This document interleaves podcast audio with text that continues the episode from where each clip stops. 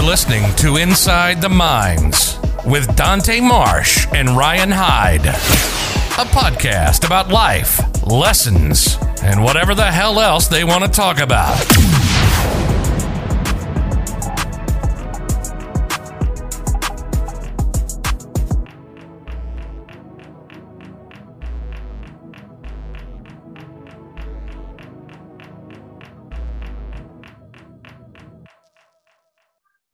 Jesse, I saw you were on uh, Instagram earlier with a with some karaoke, and you're gonna looking for for a lighter, looking to light some shit on fire.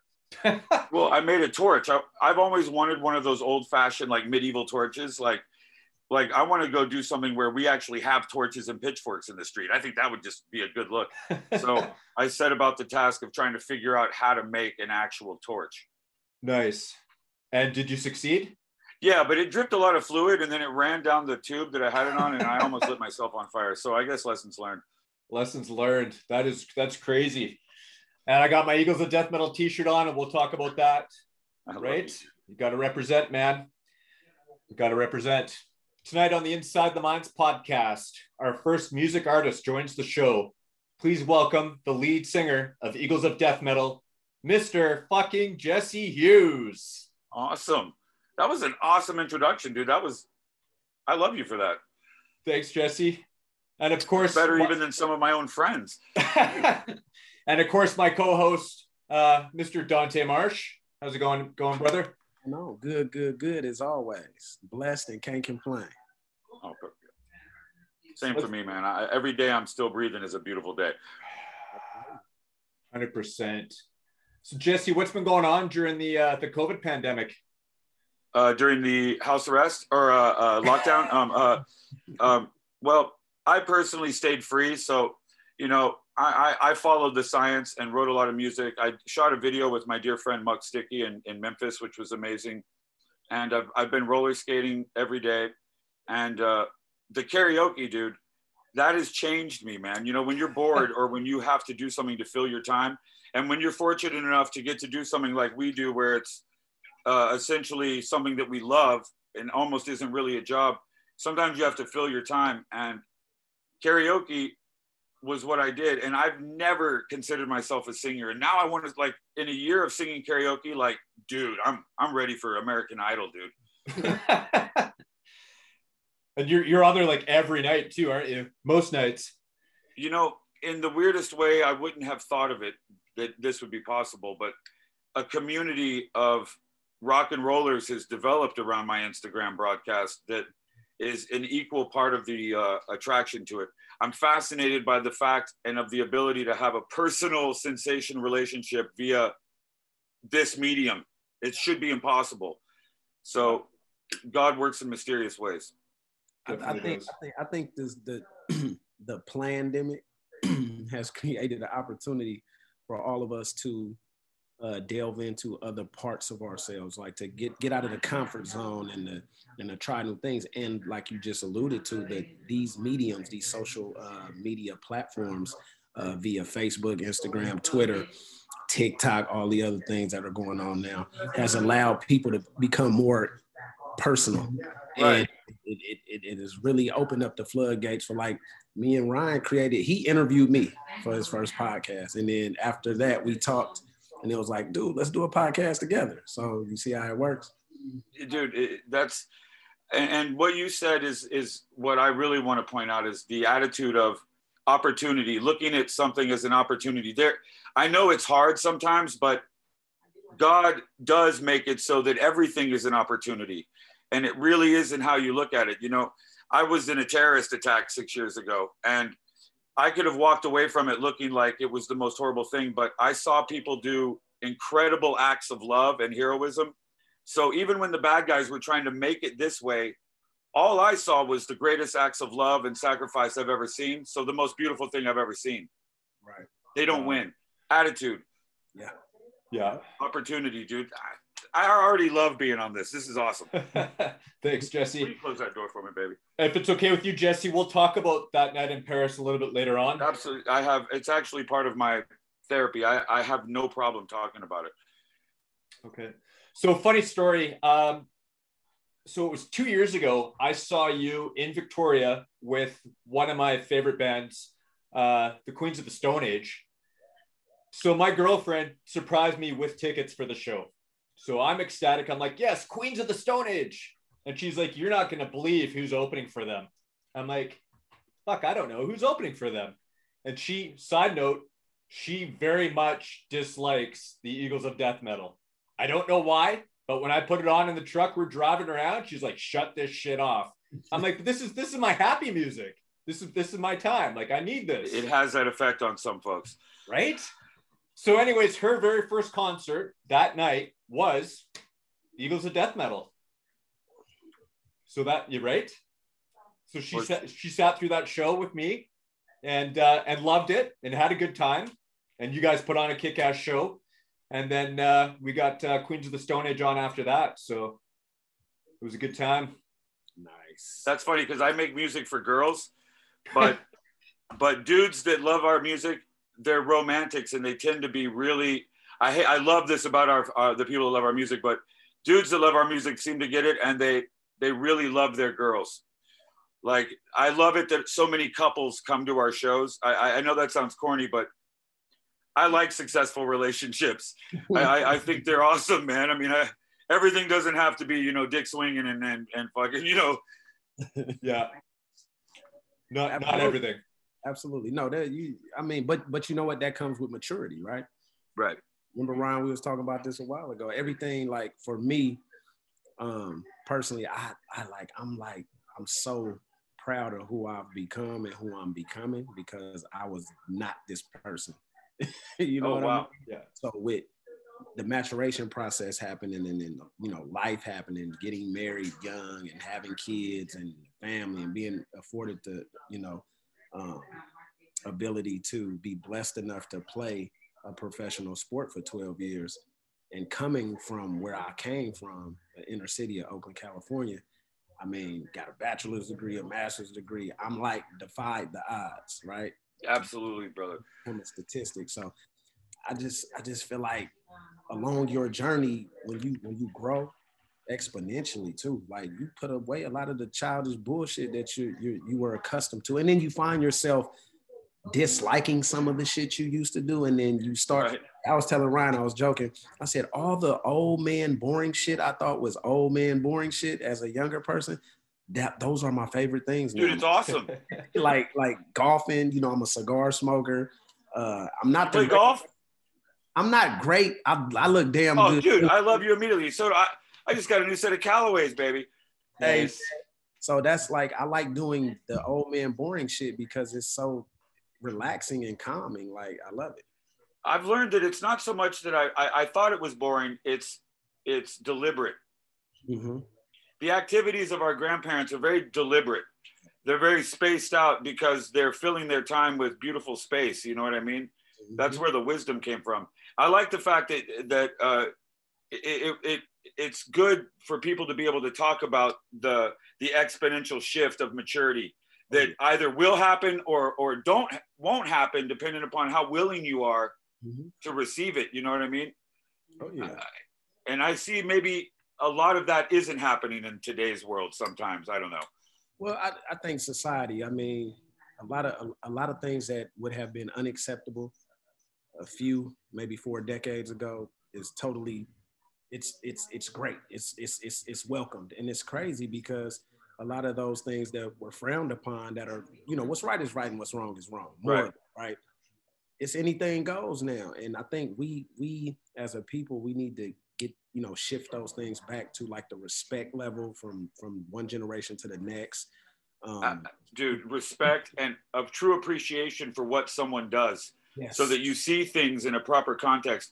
So that we are as a people not able to be emotionally moved in a group to a place or to a, a, a belief uh, based on who we hate as opposed to who we like these things are critical and and it's these little details that will make the difference between free society and society that needs a nanny. Yeah. Because when you act like a child, my grandma used to say, you know, if it looks like an Indian, it smells like an ain't John Wayne, son. So don't pretend like that's what it is. You know, like don't bullshit me, son. And uh, but it requires respect. Uh, free society only works if everyone follows the rules on their own. Right. Yeah. Yeah. That's my Munsters clock. I forgot. I never thought that the Munsters clock would be chiming right now. That's awesome. I've, I've heard that clock before. You know what? It's so funny that I've got you on because I just got a ton of uh, cards that I want to show you. I collect baseball cards and I just got a Johnny Unitas. Oh my goodness. Nice. Wow. And I got a Jim Brown in here somewhere. Jim Phillips from the Rams. Wow. And I got, I know I got a dude, Willie Galimore. I love Willie Galimore. Nice. Got some classic cards over there, sir. Frank Varrichione. I love this dude. This is when there were Italian dudes in the football uh, leagues. You know what I mean? Like that should be a story. Did Ralph Guglielmi. I mean, dude, come on. That's awesome. I love, I love the fact that this, that just looks so amazing to me. You, you And the stats on the back, I love how it's done, man. I mean, yeah. You want to know what's funny? I always tell these young guys, I said, when I was growing up, because I'm 42, so 80s and 90s, there was no internet. I had a beeper in high school. yeah, me too. So what I did as a kid, there was no NFL network. So when football season was over with, it was just over for six months. Yep. But I, I used to collect cards and I would read the back and study them. Like to this day, some of my friends and teammates would be like, ask Marsh. He's like a walking encyclopedia for sports. Like, so I, that's how I learned the history of the game of guys that played before me was to read the back of the card. You know, you get the packs of card, got some gum in it and shit, and you put it in a plastic thing, and you just read and you learn, right? And it's funny because the young people today, they don't, and that's what I was talking about respect. Like they don't care about. Now we'll talk about the music form because I get in this. I got a 19. Uh, my son will be 19 on Sunday, so I, Oh, awesome. I argue with his generation about the quality of rap music. You have a 21 year old. Yeah, and just music in general. I'm like, this shit is trash, man. They not even. It's it's it's it has no um like the art form isn't there. It's like all they care about is being popular and trying to make money. Right. And, So- and that's all their lyrics show. Yes. Snoop Dogg has a really incredible like uh, uh, dialogue about the modern day rap, and it's really insightful. And he makes incredible points. You know, it's like the same. There's no art in it. No. It's No. merely a, a, a beat to uh, boast about what you have. You know, like in the old days, like uh, uh remember, uh, uh, I got a funky, funky rhyme, like uh, bam, bam, bam, bam. Yeah, the nice references would be universal, dude. Nice and smooth. Yeah, yeah. I yeah. do that nice and smooth. Like those lyrics are so intelligent, and there's a even the sampling has an element of art to it. Yes. You know, you know what I'm saying? And uh, AMG, even Bitch Better Have My Money, or EPMD, that shit is Yes. amazing. Yes. Yeah. And he takes more bounce. They, Erick Sermon takes more bounce, and then he It flips it. flips it, and it's the same. Yet there's an art to it Yes. because context is king, man. Yeah.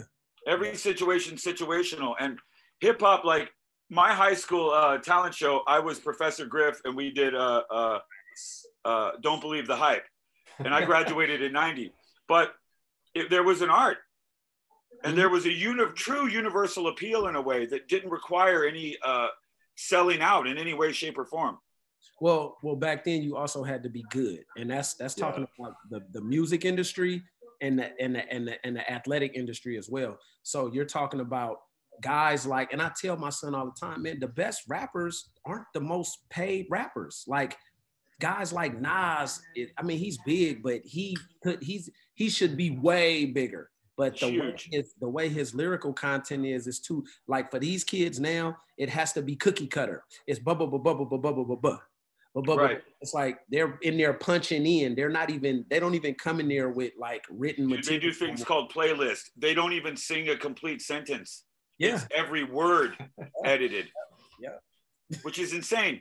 You know, you said something earlier that was a real relevant reference. You looked at the cards. Well, I looked at the albums, my dad's records. I wanted to mm-hmm. see where it was recorded. And did, was there a difference? Did the place that it was recorded, did that affect the tone? And mm-hmm. the person that produced it, was that like really effective? Just like, is there really a difference when a team is helmed by this coach as opposed to this or this man? Like, when you get into it, you see it for what it is, and that's when you become an artist. My dad used to say there's a lot of magicians running around, but there's very few wizards. yeah. Right. Yep. Analogy. and well, I, I, I, I always wanted to be a wizard. Well, I mean, I know all of us in the same, pretty much in that same era, right? So it was a it was a fun thing to to look at the inserts. I remember yeah. Uh, the Sugar Hill Gang album, the Isley Brothers, because my older brother and sister they had records back then. You know, right. I, I, had some records, so you would look. I could I could remember one in particular, Isley Brothers album, and then you opened it up and it had all the Isley Brothers, Ronald, Crisp, all of them, and they and they you know their those glitter outfits. Yes, yes, absolutely. And then they had their uh, astrological sign. Yeah, and, yeah, yeah, yeah. so it was dope. You went and actually bought cassette tapes and, and, and albums to part of the beauty of it with the I, I used to look on the back of the tapes like okay engineered by produced Absolutely. by Dr. Dre who sampled whoop, whoop, whoop, whoop. so that was the fun part about back then now and who did they thank who did they thank in their notes because that was going to be interesting that yeah. was going to have a hand in it yeah right. Yeah. Dude, I love this podcast. This is awesome. Thanks, Jesse. I wish we had you on sooner, but hey, it is, you know, we got you now, right? now I'm now. hooked. Now you're never gonna get rid of me. No, we don't want to get rid like of you. Happy VD, I guess. We'll, we'll, make it like a every couple months or something. We'll we'll do a check in with you or something like that. Dude, I'll be your man on the street. Whatever. Sounds good to me. Wherever Jesse. you want to send me. So funny because we're talking about uh, uh, records. So my first record I remember is my sister had the uh, Michael Jackson Thriller album, and I remember opening up, reading that. And thing is with that Thriller album is I couldn't even play that fucking album because of the song Thriller. And I knew that it was on there somewhere. And if I put, you know, go to play the record and be on Thriller, it scare the shit out of me. Never touch that album again. Yeah, our church was like all up in arms about that song. Wow. For years, I had to hide my rock shirts at my friend's garage. I'd go to school, go to his garage, put it on. I'd have to take it off on my way back home because my mom would kill me if she saw like a Danzig shirt. No way, dude. Right. Wow. I used to sneak in my sister room and play uh, Too Short's Born to Mack album. Dude, that was the shit. And you know, it's funny. I, I remember sneaking in with my friend and listening to Parliaments. There's a string attached to my thing because that was the nasty music of its day. Right, right, right. Yeah. So and you know, Too Short is an excellent example. Too Short is one of the most badass productionist artists out there. He is still ki- killing it, and and he has done it without ever, ever compromising a single shred of integrity. He's stayed loyal to everything he believes in, and he's done it on his own.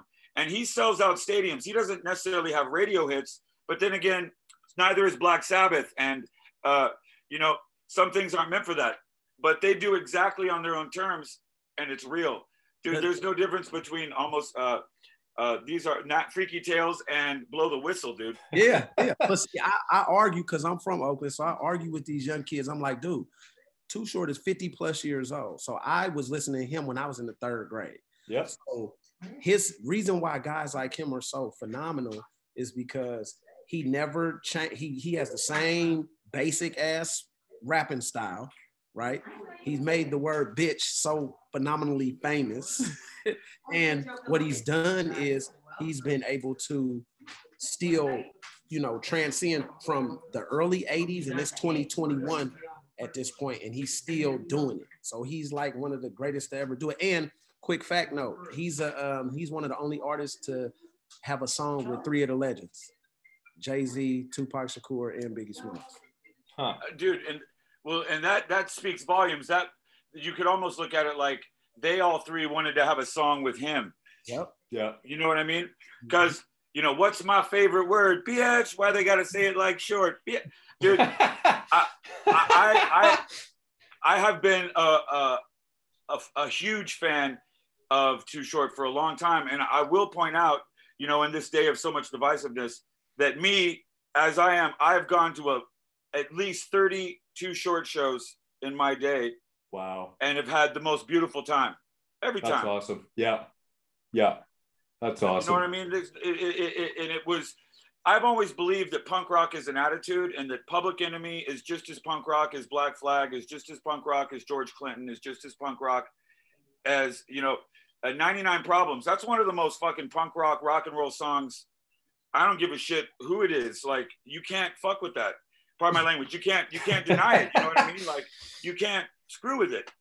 Hey, hey Digital Underground was I, th- I, I don't think Digital Underground gets the credit that they that no they way, dude. No. They were super huge in the late 80s, early 90s, and they were basically a rap uh, collective Parliament. that was based off of Parliament. Yeah. Dude, mm-hmm. Sir Nose devoid of funk. That's the Humpty Nose. Like yep. he's Sir, because my first musical obsession, uh, I'm from Greenville, South Carolina, and Parliament was it for me. Oh, yeah. And my grandmother gave me some money that she wanted me, I think, to invest in my life after college. And when the Mothership reunion tour took place, I was like, that was my Grateful Dead. And I went and followed them for like 64 shows. And it changed my life, dude. And, wow. and I've never seen a band go on at midnight and play till six in the morning ever. Holy shit. Be able to do it and be able to do it, dude. Like, wow. That's like some incredible, incredible shit.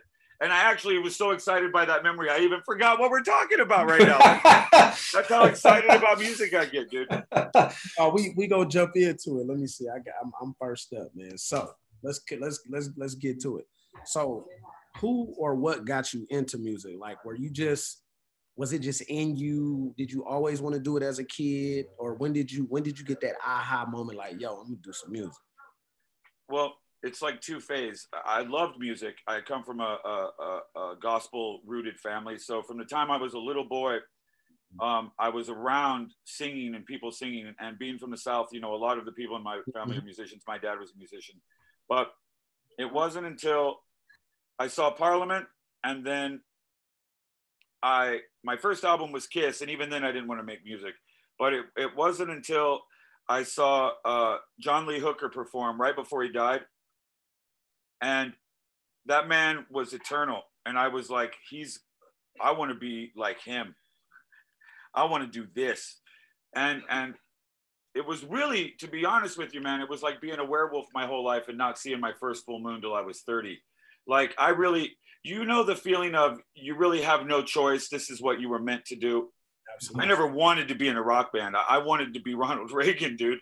And my ex-wife and i went through a divorce that was awful. I wrote my first record in a week. My mm. best friend showed up. He was in a platinum selling band and, and almost like here I am, like the lottery. But I was made for it. Oh yeah.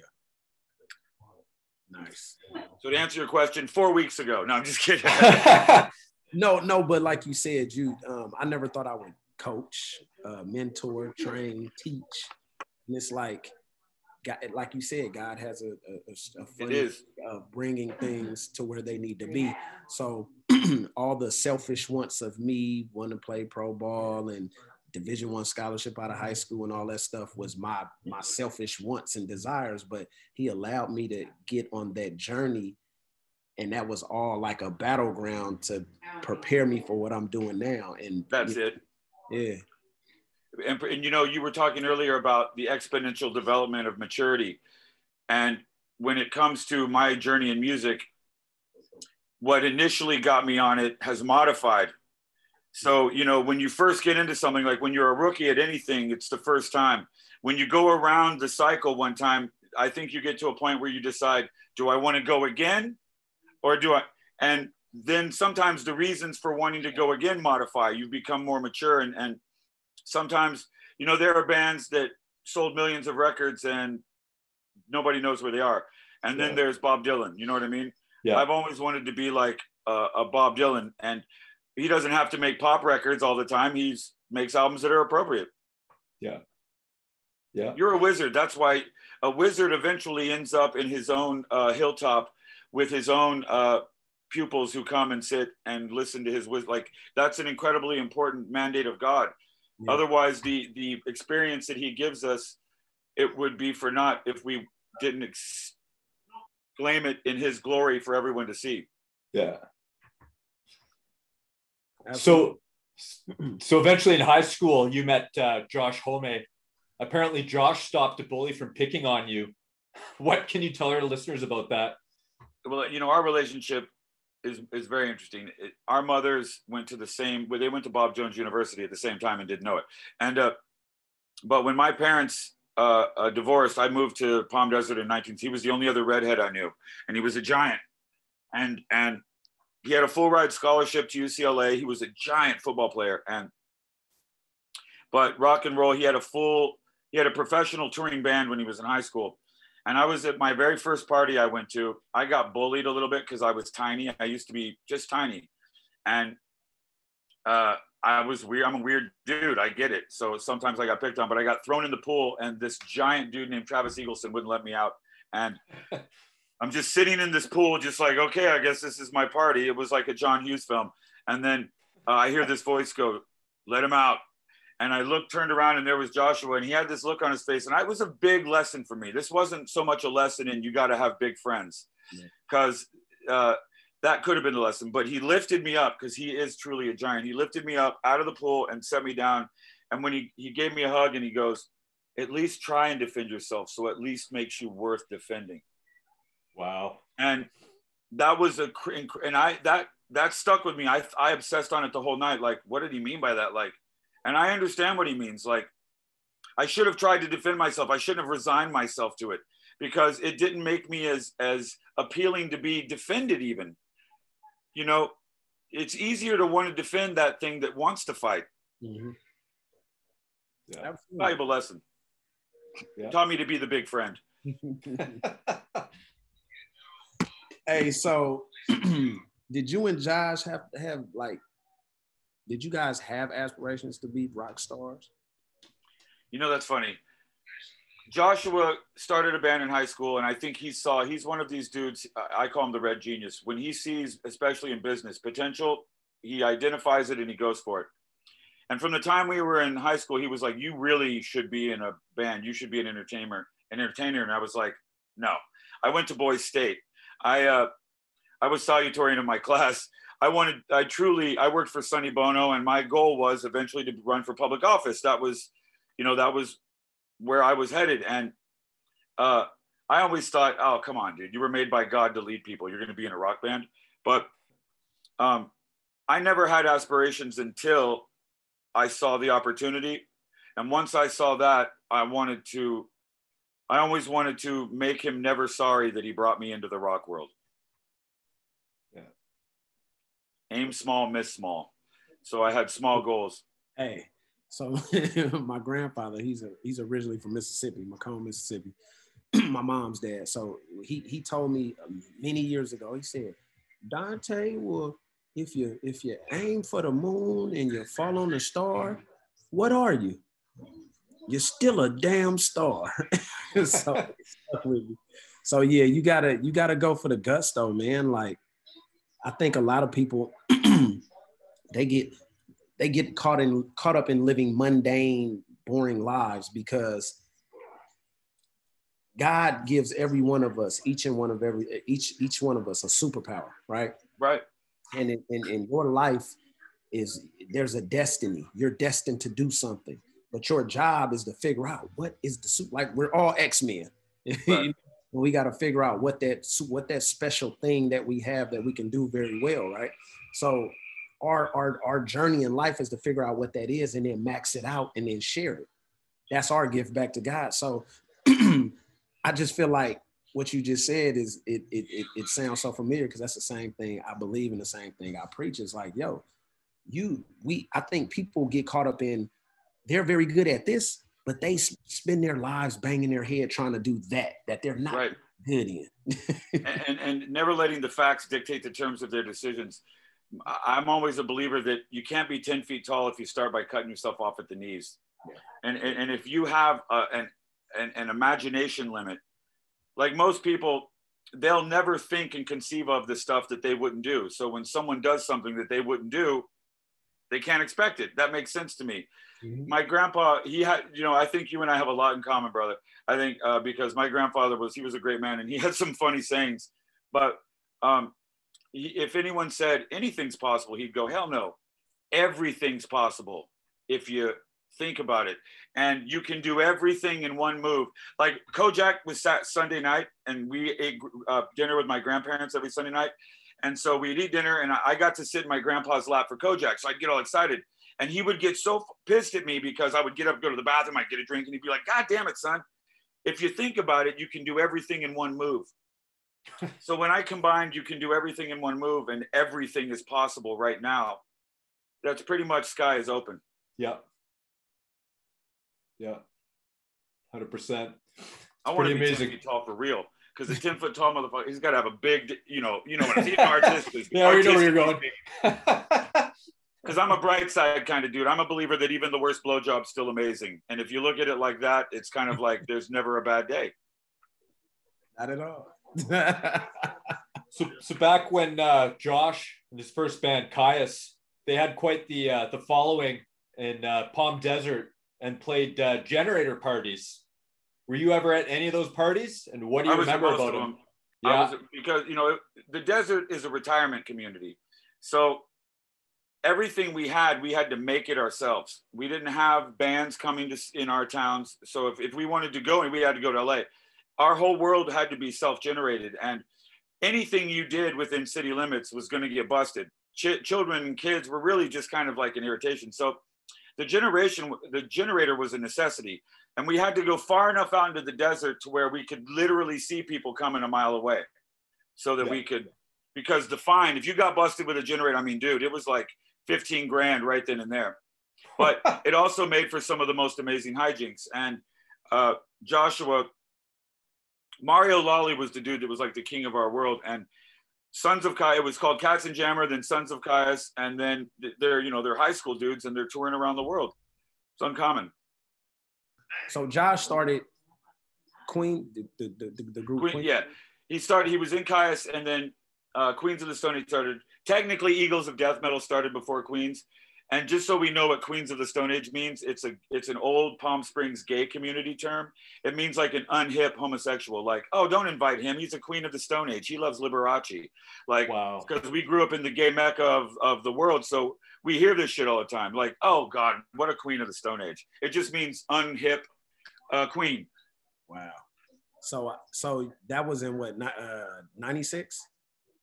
Yeah, like around yeah.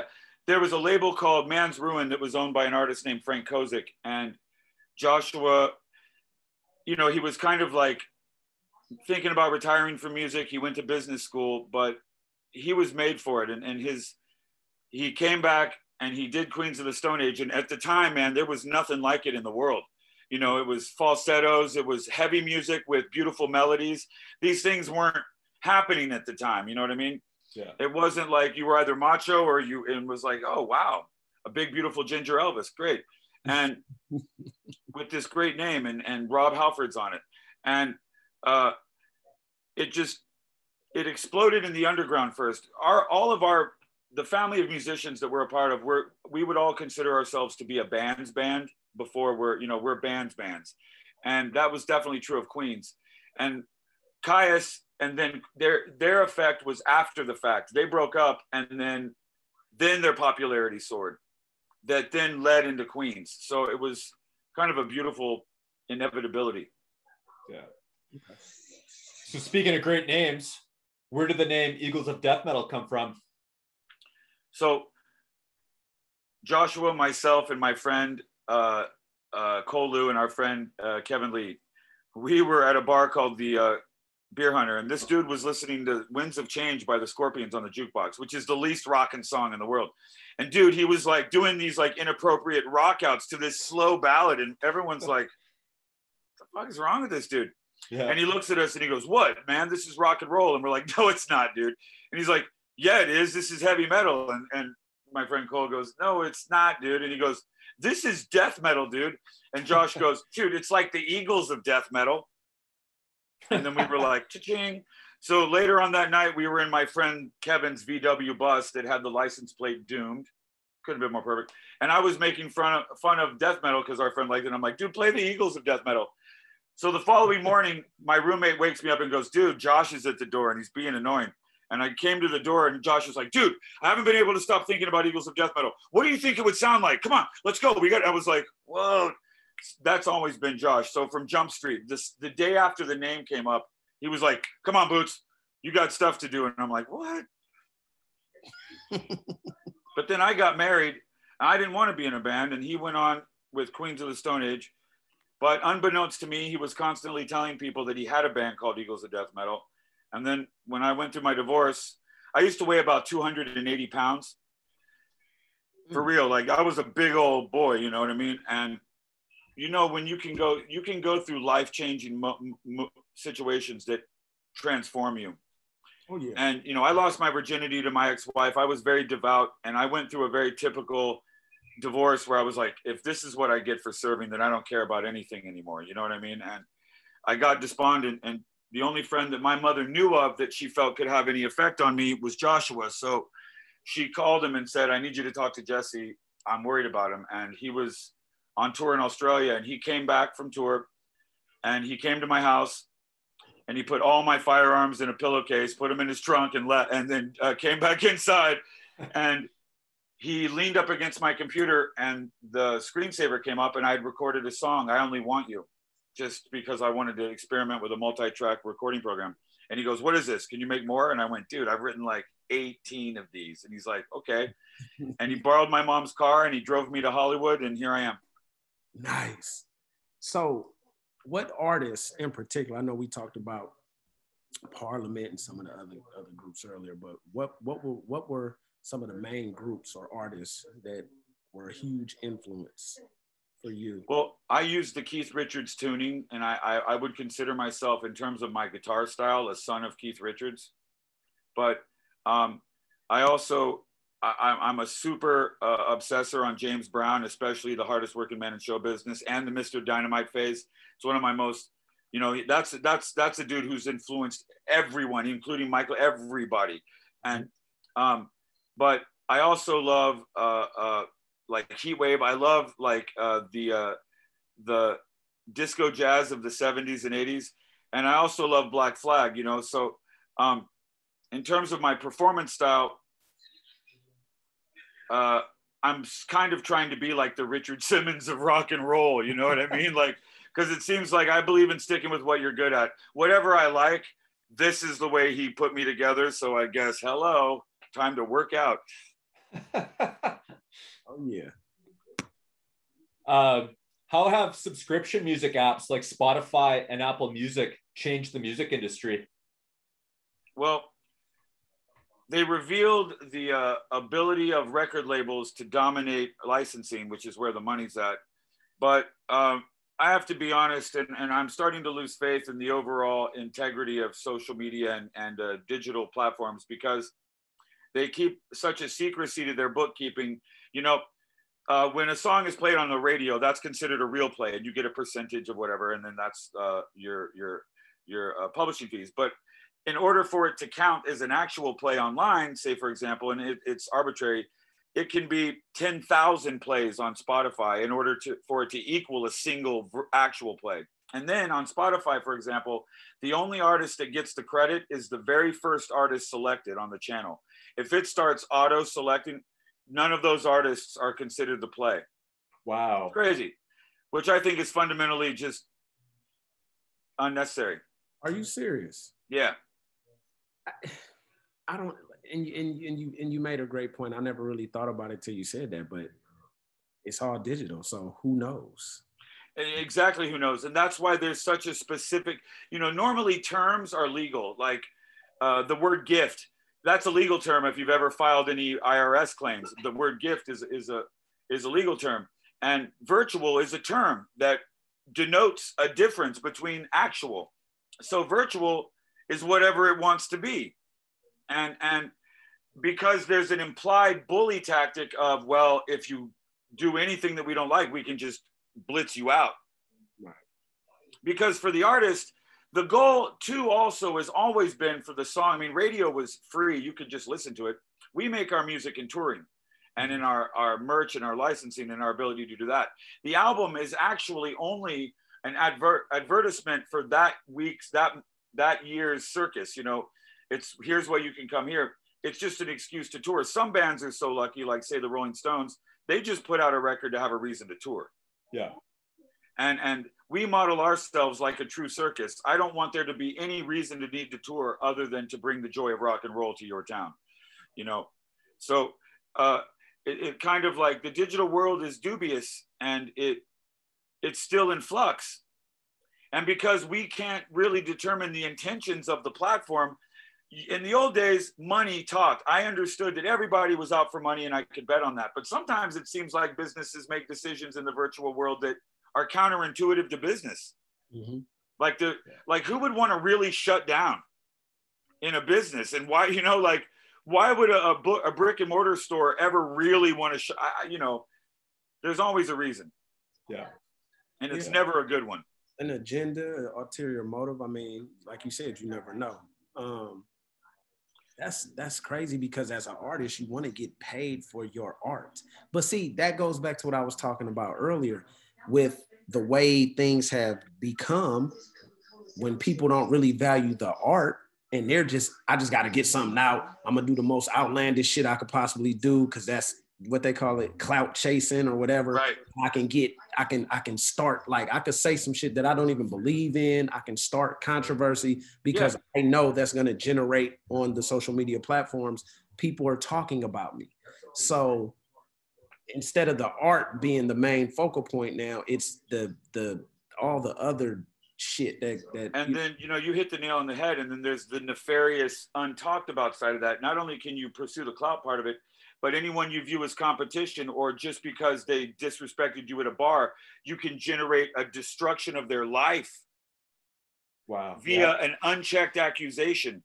And Yeah. because the medium itself is like allowing it, you know clearly that's where their heart lies. You know, it, it doesn't take a genius. You don't want people going to stores physically if you need them to be online. Right. And the best way to make sure people are online is if you don't let them leave their house. Yeah. So obviously, there's a vested interest in digital core. Like there should have been a disclaimer when this pandemic started. There should have been a disclaimer from Amazon, everyone. We ha- stand to gain much money and profit by this.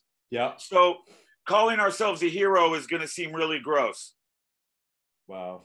they Never saw- even thought of it like that.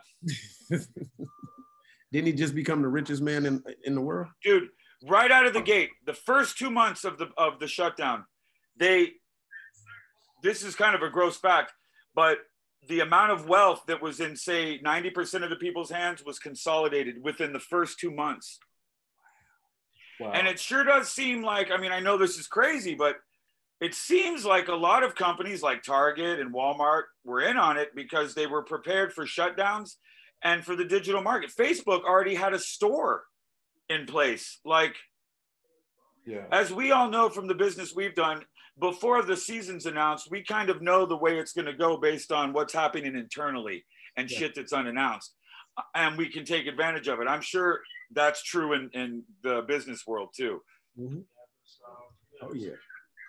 So walk us through the the, the creative process of, of, of, of one of your albums. How did you guys prepare for uh, putting an album together? well it normally starts with eagles of death metal it starts with me. And i'll put together about 25 to 30 song pieces just ideas. I, I, the digital age is, has allowed us the ability to realize artistic ideas really quickly and develop them to a point where they can be stored and almost put on ice and taken out much more developed. So then i'll give them to josh and he does this hilarious thing where he basically dumps them onto a table and goes this piece should go here. This piece should go here and then uh, then we go into the studio where he becomes the drummer because everything in my you know obviously by some of my influence everything's beat driven. And i use the james brown principle of songwriting where everything's based everything's a drum. Every instrument's treated like a drum. And if every instrument you can hear it in james brown music. That's why the the like the weird noises the you could almost hear it if you wanted it to be there. And uh and normally when it's unless it's deep inspiration i don't like to write about sad things. I like to write about winning winning and getting laid because that didn't happen a lot in high school. So i'm like making up for lost time you know what i mean? Or sometimes i just want a song that i can billy idol in front of the mirror with you know what i mean? Like that's good enough for me. I really i really appreciate what i see as my role as an entertainer. And if the whole shithouse were to go up in flames tomorrow, the greatest honor of my life would be that I get to entertain my friends. So entertaining them is where the song ultimately starts. Right. Yeah. So I'd say you guys are probably the most one of the most entertaining bands. Um, one of the most positive bands I've ever listened to. I mean, everything like I could be in the most pissed off, angriest mood, go on my truck, go for a drive, throw on Eagles of Death Metal, and be happy within five minutes. I mean, and that that that that you know that that's a lot, right? It, it, it, it's it's enough. You know what I mean? Like if if and and uh, my whole life has been one long blessing, one long, uh, uh, beautiful, wonderful gift. I mean, just the fact that I'm in a rock and roll band that's been as successful as we are is a magic gift that a lot of people want and most don't get. And I appreciate every second of it. And I especially appreciate the reason why I get to do it. And that's because people love my music, you know, and, and I can promise you that even when it seems like the chips are down and everything is just uh, against you and everything is is even death that there is a beautiful element to be seen god never leaves us alone and i've witnessed that yeah so i have to testify to that yeah. and i'm very happy about it who would you uh, who would you most like to collaborate with dr dre or uh, i would love to have an album produced by andre 3000 that's been like where i think i where I could really see something bitching happen because I know he loves music. He's a true lover of music. He's a true student of music. And I can tell he loves the Beatles and Parliament, and I'm a Parliament fanatic. You know, that those albums, the, the first early OutKast albums, those were huge.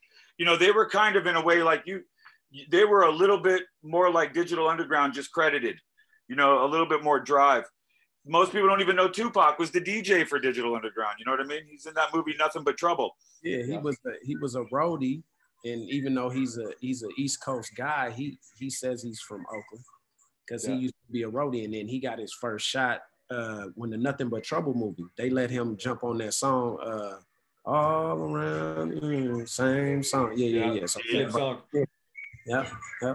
yeah which is such a killer movie. I kind of want to remake that movie, but make it a horror movie version. For real, for real, for real. That I, I loved that movie. It was crazy how how the family was in the in the in dude the, and the dick nose thing, like the part, like because dude, I'm from the south. Believe me, I've I've literally been face to face with cops who go, "I hear you either surf or you're queer if you're from California," and I'm like, "Well, I don't surf." Beam, pop, boom. You know, it's like they didn't like that. So, dude, that's that shit. And the the roller coaster. Why was there never a theme park that actually had that ride? Right. Like a, and it could have been like it should have been at the theme park for the hard rock. Ah man all these ideas too late. We'll get them hey no it's never too late. It's, it's hey, right. Dude maybe this is why. Everything is possible. Right now well dude i'm gonna i'm gonna i think we just found our, our triumvirate right here we're gonna start an amusement park that's gonna be sports rock and roll Let's do it. And it'll have a school of rock and an athletic and a gymnasius, like in the classic sense. Let's do it. I'm down. Like the days of Charles Atlas. that'll pop. That'll pop. You know what I mean? Like, I think that would be cool. Just like it's it's staying fit, staying healthy, living life well, not living life scared. Can never be scared. Can't be afraid of the flu. That's for damn sure. I've lived I've lived half my life being scared, and this year I'm you know what fuck it I'm done being scared. I'm finally going to college. Uh, I'm gonna take uh, web development uh, in September and uh, move on with life. Right? Tired of being scared, man. Absolutely. Dude, you get busy living or get busy dying. I know it's a it's a statement from a, a movie, but it's a true statement, you know. And I, I I don't have it in me to let the bad guys win. In fact, I kind of feel like I'm going to live my last breath making sure that the bad guys are as pissed off as they can be. Because you know, if like Adolf Hitler wrote you a letter that said "I don't like you," you'd be like, "Fuck, that's going to get me laid." By the way, this asshole hates me, so thank you very much. Like that's what you want, you know? Yeah, you got a percent. Hey, you what what is it saying? You miss all of the shots you never take. Yeah, yeah, so yeah, that's it. Uh, you'll never know unless you try. These things are corny, but and and trying the expectation of success on the first try is kind of uh, unrealistic. The expectation of knowledge and the ability to get a step further is is realistic. You know what I mean? Yeah, absolutely. Operating in a team, knowing your role, identifying leadership, and being able to be cool with them leading, and having leadership that is able to be followed too. You know, these things are all required. Yeah. I mean, it's a, it, uh, you just you just gotta be. For me, I'm optimistic and I'm self-driven and I'm self-motivated, and I feel like who would have ever thought, oh, little badass Dante would would make it to where he made it. So if I've done that and I was in the, you know, I made it to the one one percentile of elite people in that that athletic world, man, I could do anything. If I did that, then I could do. Especially coming from Oakland, you know, statistically, people would say that it was set against you. The odds were already against you. Right. That you know you may not even make it out of childhood. You know what I'm saying? Like, mm-hmm. so it, it, actually further reduces down the one percentile that you're in. Right. And if if Weird Jesse can tour around the world and have terrorists try to come kill him and they still can't bring him down, then y'all can do anything. for real, for real, for real. Do you think? Because I was actually, we we have a gym, right, a facility. So I was actually just kind of listening to a playlist. One of the one of the ladies in there had a playlist, and I'm listening to some of this stuff. And it's funny how it, it segues into this question. What are what are your thoughts on like copyright infringement or ideas or creativity? Because it sounds like everybody is just recycling the same shit and then the people that recycle it don't do it good like it's just like if you if you sample something right you have to do it good like we talked about earlier when uh, uh, uh, roger and zapp the more bounce when you hey when you sample that you better do it right Erick Sermon you knew they right. loved it you knew they loved it when they sampled it mm-hmm. the thing is now is that it's become a, a, a a data analysis machine where uh, the cycle of nostalgia has been identified. So when you you have these things that are being recycled, they're being like turned into uh, like uh, like the difference in in fonts in Photoshop. You know what I mean? Almost like that. Like there's applications in Pro Tools that have a this thing you put in your mouth and you blow into and it makes real trumpet sounds. Like you don't even like and and it's it's uh, it's counterproductive in my opinion. You know what I mean? Like, I, I think that well, the technology like, has stifled us. Yeah, there's no more musicians. Like you can a guy that can have absolutely symphonies zero, are going away. Right. Yep. A guy can have no knowledge of an instrument, but he can hit buttons, and now he's a big time producer. Like I'm, I'm See, copyright infringement. Like there's nothing new under the sun, and you steal from the best, but there's a difference. Nobody's going to tell me that the Beach Boys weren't aware that they like Chuck Berry. Right. And everyone knows that Angus Young wants to be Chuck Berry. But that's just being honest. And that's the difference between being possessed by the same uh, influence as your heroes because you love them and you're channeling the same things they're channeling because you're suffering the way they are, as opposed to someone who is just understanding that every 20 years things come around again. So they're just getting ahead of the curve and going 80s. Yeah. Or you know what I'm saying? And, and, and having someone who dresses them. Yeah. And, and a stylist. Like a lot of times, you know, the digital media world's always been fake, in my opinion. Like, I don't know why it's a shock. Twitter, for example, always started off with a fake amount of followers. From yeah. Jump Street, it was about in, like so that people could make it seem like they had a million followers when eh, it's not organic. And it was built into it behind the scenes. The good folks at Twitter knew that. Yeah. You know, that's where I think uh, the copyright infringement and the ability. Uh, if if someone's able to play your song in a playlist on Spotify and you're not getting any credit for it or payment for it unless it's the first one chosen, that's copyright infringement.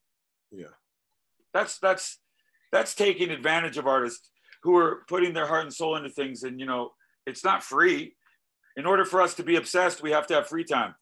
You can't train for uh, the Super Bowl unless you have the time to spend it, live it 24 hours a day. Mm-hmm.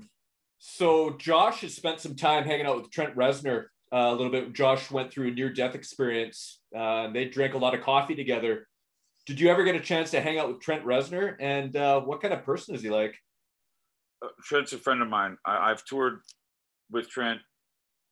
He's one of the finest individuals I've known, and he is one of the artists who gave me personally in terms of me being at the helm of Eagles of Death Metal and touring independently, a lot of the opportunity and the chance that I had to make it. So uh, he's an he's a he's a godfather of of our world, and he's been a selfless very uh, uh, available person to those of us. So he's, I think Trent Reznor is one of those dudes who fortunately look, I understands and accepts his role as a, as a, uh, a person we all look up to.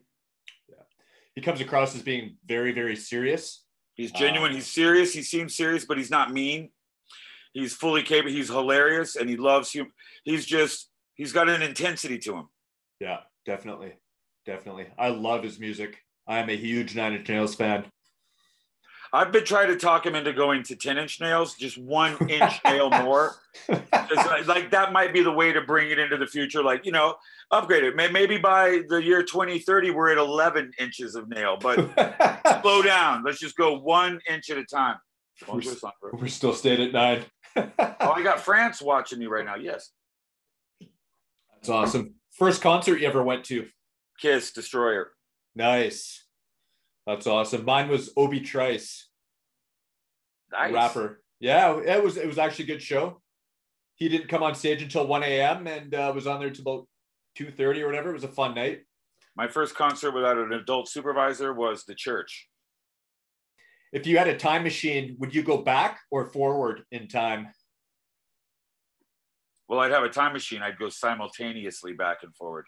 Just kidding. You'd it would be a giant jack off. Um, no, um, uh, I would go around time. Round time. Boom.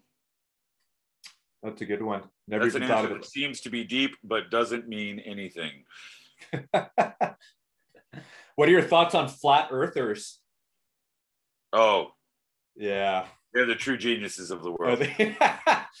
um, I've been in a I've been very fortunate to experience some cool things, and I've been in, in the very plane that Apollo 13 scenes were filmed in that goes into these giant. Wow. And okay. I've seen the curvature of the Earth. Yeah.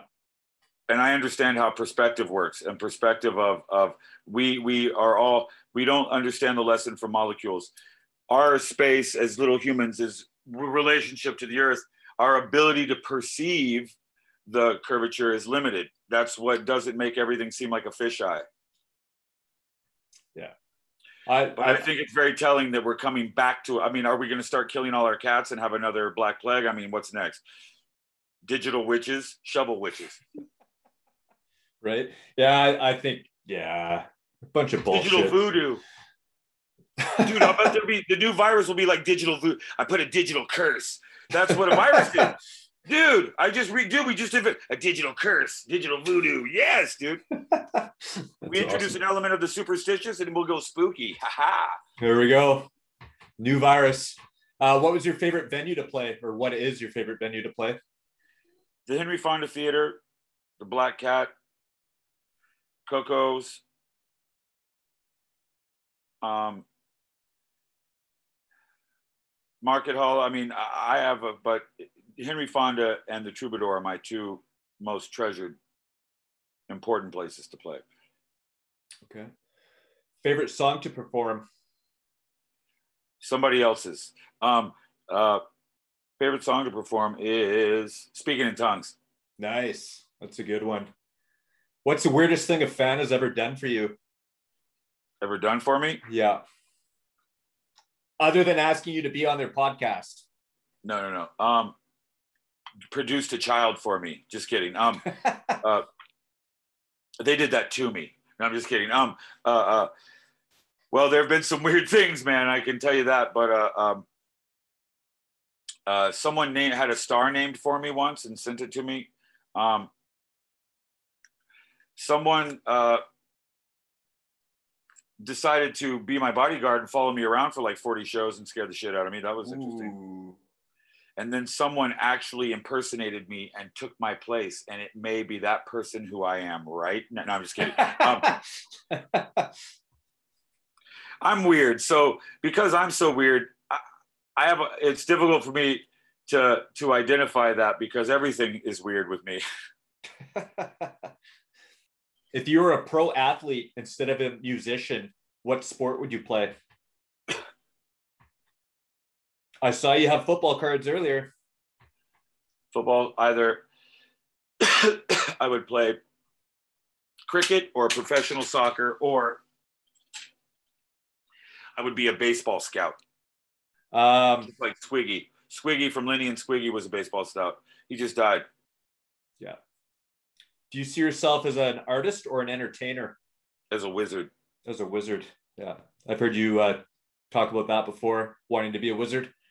I am an entertainer for sure, but uh, I just I consider myself a a, a piper, Okay. a pied piper with a Three- big swing dick. Three favorite rock albums of all time. Ooh, rock albums. That's a tough one. The Or- Sonics, the Sonics Boom. Yeah. Beggar's Banquet. And Nervous Breakdown by Black Flag. Nice. How hard was it to uh, decide to return to Paris after the shooting? Well, it not not hard at all. I mean, there was it was definitely difficult, but it was never off the table. That was I I, I truly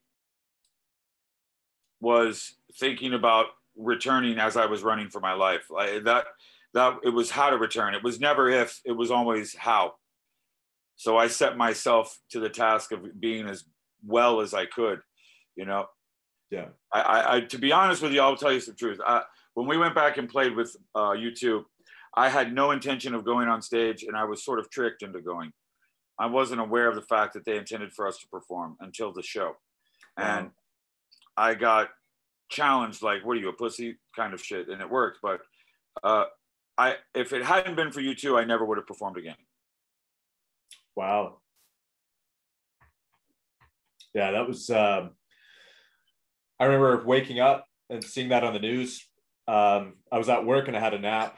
Woke up and uh, saw the Paris attacks. And just just blown away of, you know, that that that somebody or, or a group of people could do such a thing.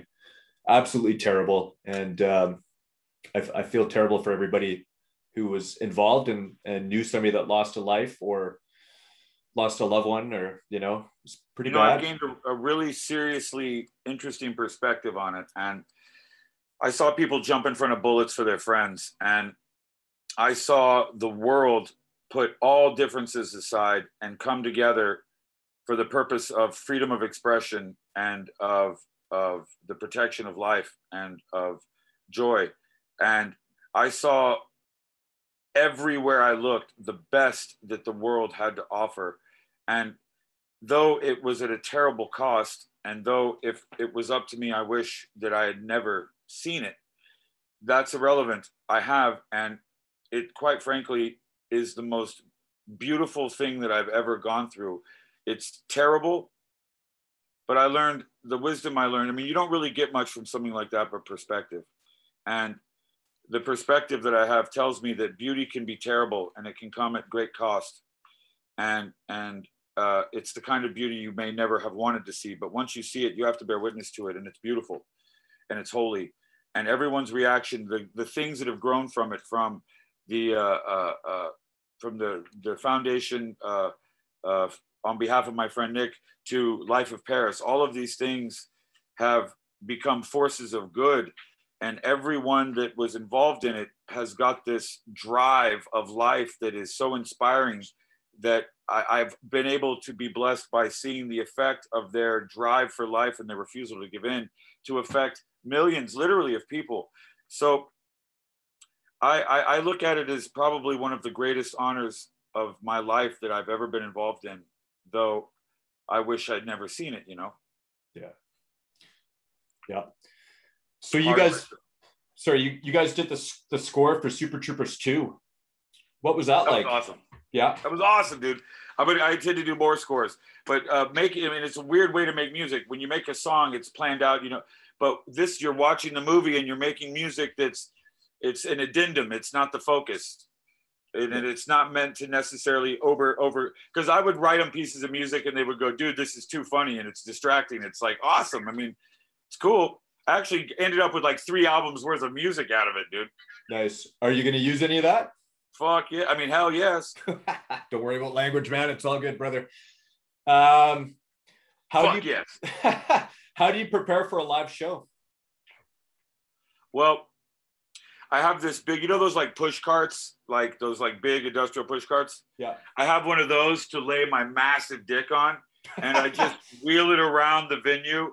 Uh, and then the process of wrapping it around my legs and up so that you can't really tell is pretty extensive.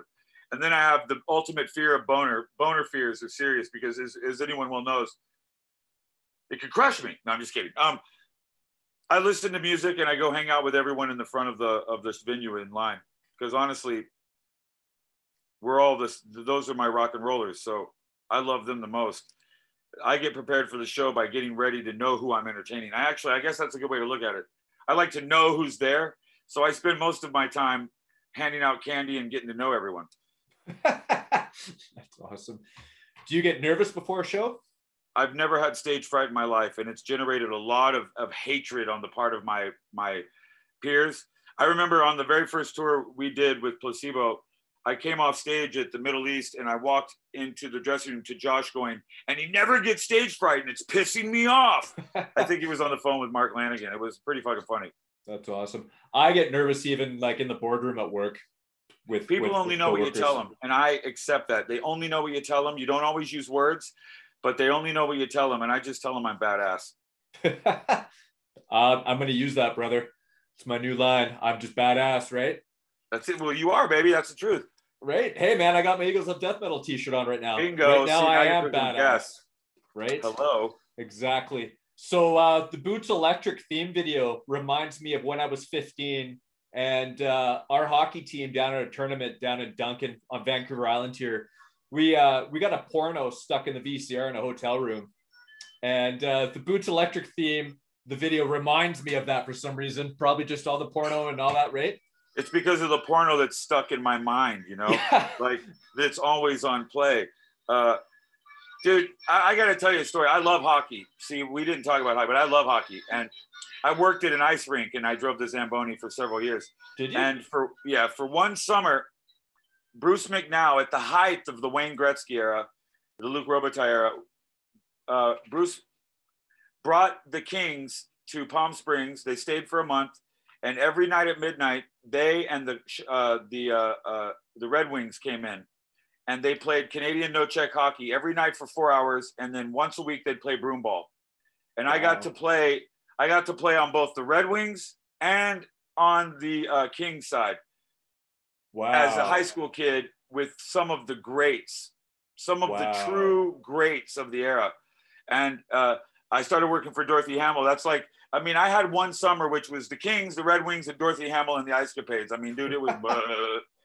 uh, That's awesome. Yeah, I mean Gretzky was there, Robitaille was there, probably Jari Kurri, Kelly Hrudey, all, all of Steve. Yzerman and the Red Wings. And occasionally, uh, uh, uh, Elizabeth Manley would show up with fucking uh, uh, uh, the dude from Growing Pains, oh, uh, Kirk Cameron. Alan Thicke. Oh, Alan Thicke.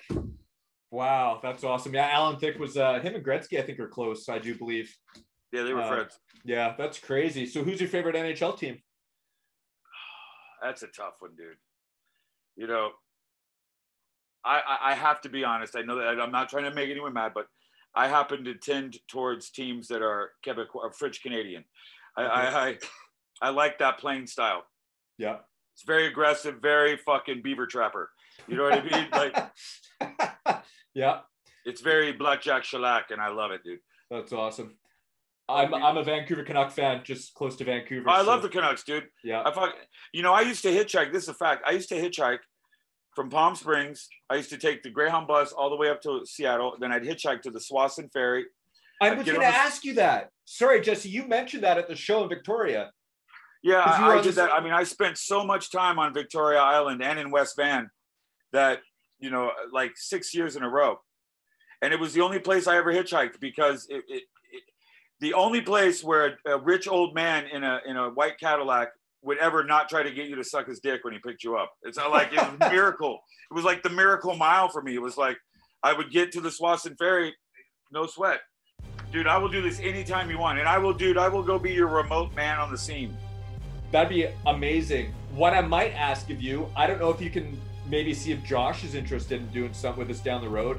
Of course, dude. I'll, I'll, I'll sandbag him and trick him, and I'll just like suddenly be there where he is. Bring him in with you. This is Boots Electric, and thank you for joining me on my special guest spot on Inside the Minds podcast, where everybody wants to be if they're smart. Awesome. Thanks, Jesse. I really appreciate it, brother. Thank you, brother. Thanks a lot. Take care. We'll be in touch, eh? Yeah, please. I'm, I'm sure. And please tell uh, please tell the other host that it was awesome to have met him. Going to, yeah, well, Um, if you're ever up in Vancouver, Victoria, playing a show, maybe we can uh, do take a quick picture or whatever together. Done. No, you'll be a partying with me, brother. I hope so. That'd be huge, man. It'd mean a lot to me. Oh, it'll happen. I'm a man of my word. Awesome. Thanks, Jesse. I really appreciate it. Thank you, brother.